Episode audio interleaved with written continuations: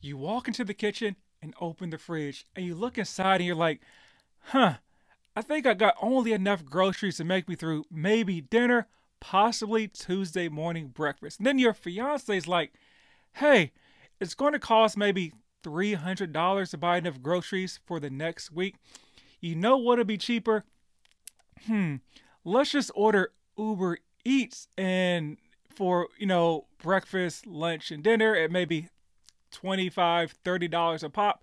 Because that'll be cheaper because breakfast, 30 lunch 30 dinner 30 that's only $90 compared to the $300 we'll have to pay for the entire week of groceries let's do that technically yes that is cheaper in the short term but in the long term of course it costs a lot more that's how i feel about articles like this where they're like hey renting a three bedroom is cheaper than owning one in 90% of the us report says who cares what it costs today to own a property versus today to rent a property.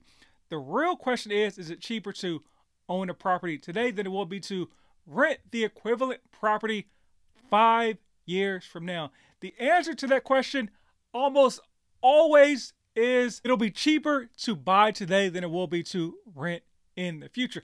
I'll even give you this scenario. Another curious thing in this article is they say owning instead of buying. Anyone that owns a property currently could care less what the current cost to buy the property is because they already own the property. Case in point, I am currently sitting in a three bedroom property in the state of Texas that I bought in 2017. My interest rate was 3.5%. I have never refinanced the property, not even during the COVID rates, because the principal and interest payment was cheap enough that it didn't make sense to refinance. So I'll give you this scenario. I'm not going to give you the exact numbers of my mortgage, but let's say my mortgage in 2017 was $2,000. Well, taxes, insurance go up. So now today my mortgage may be about $2,300. Let's even say it's $2,500. It's gone up $500 in the last seven years. Well, guess what? I could rent this property for more than $2,500. Let's say possibly $3,000. So to me, I could care less what it costs to buy this property in today's market. But let's say for some reason someone else wanted to buy this property and turn it into a rental. Yes, in that scenario, it may not make sense because depending on what their rate is, what the um, down payment is, let's say it may cost three thousand fifty dollars in order to own this property versus renting. And then of course you have to tack in tack on all like the maintenance and things that you have to do to maintain a house. So let's say the overall living expense for that person is thirty three hundred dollars. So yes, in that scenario, of course it makes more sense for, in the short term for them to possibly like rent this property than to own the property. But then the question is, let's say this person that's renting this property stays here for the next five years. Will the rent surpass $3,300? Most likely it will.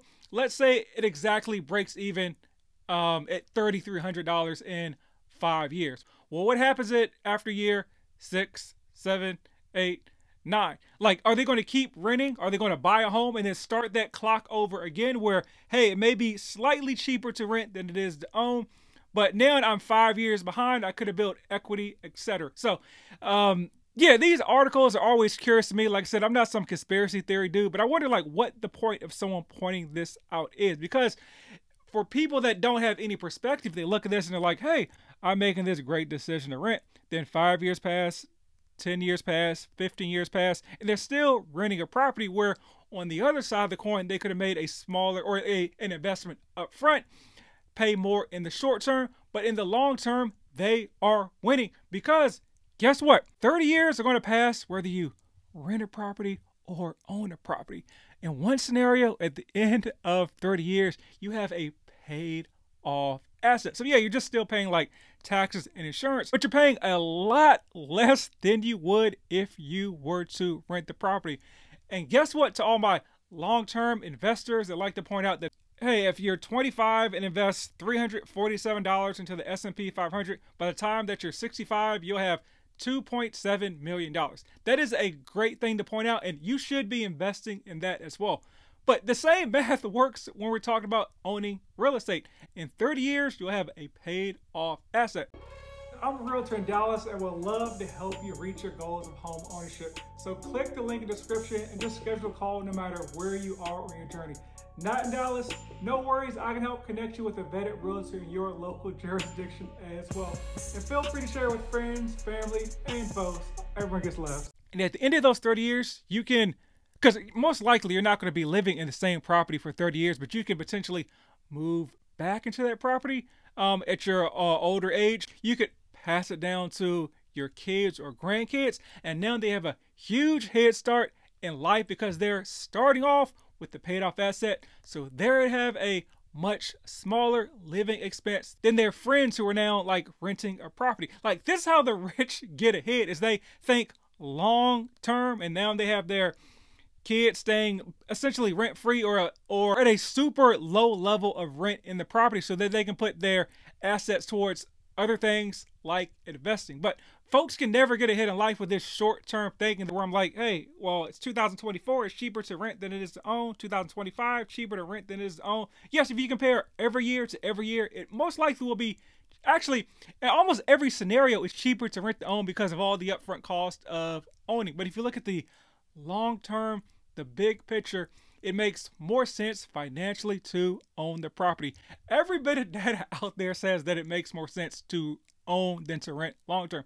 There is a reason that renters, uh, or excuse me, people that own real estate have a net worth that's like 44 times the average renter. So I'll leave you with that stat. And if you're watching on YouTube, I'll throw up another chart that breaks down the average net worth of folks by race. So it crosses all racial lines as well. And to be clear, this is not a anti-renting rant. This is a pro-ownership rant.